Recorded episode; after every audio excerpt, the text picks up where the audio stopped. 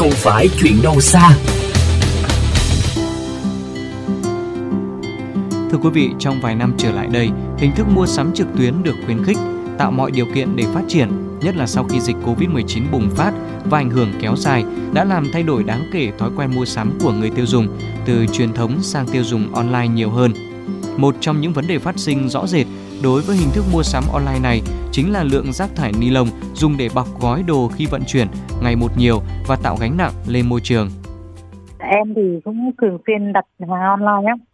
Hầu như là ngày nào cũng có một món, hai món gì đấy. Em thấy hầu như là người ta đóng rất là kỹ. Thì như em ở chung cư đấy, cả một tòa thì hàng bao nhiêu rác. Em cảm thấy như là xót ruột cho môi trường sống của mình ấy. Đó là chia sẻ của chị Nguyễn Loan khi nhận những gói hàng mua trực tuyến qua mạng, được bọc gói vô cùng kỹ lưỡng với nhiều lớp túi ni lông, túi chống sốc, túi bóng nổ, băng dính ni lông, dù là với những đồ không dễ vỡ hay là không thể vỡ. Việc bọc gói đồ với nhiều lớp ni lông các loại, một phần cũng xuất phát từ yêu cầu của đơn vị vận chuyển. Anh Vũ Minh Việt, một chủ cửa hàng thường xuyên gửi đồ online cho biết. Nói chung thì bên vận chuyển nào họ cũng phải à, làm đúng cái yêu cầu chung ấy, thì đấy chính là bao giờ cũng phải Ờ, bao một cái lớp băng dính hoặc là lớp ni lông, nó phải kín để, gọi là, tránh bị ướt. Phải có cái các cái màng xốp rồi bóng nổ để chống sốc. Nghĩa là bất kỳ một loại hàng nào cũng phải làm như thế, cho dù là có bị dễ vỡ hay không dễ vỡ, thì cứ máy móc là phải làm như thế.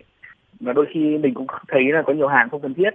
Mỗi lần nhận hàng nên là mình phải bóc ra một đống như thế. Rất là nhiều rác này cũng thấy ái ngại.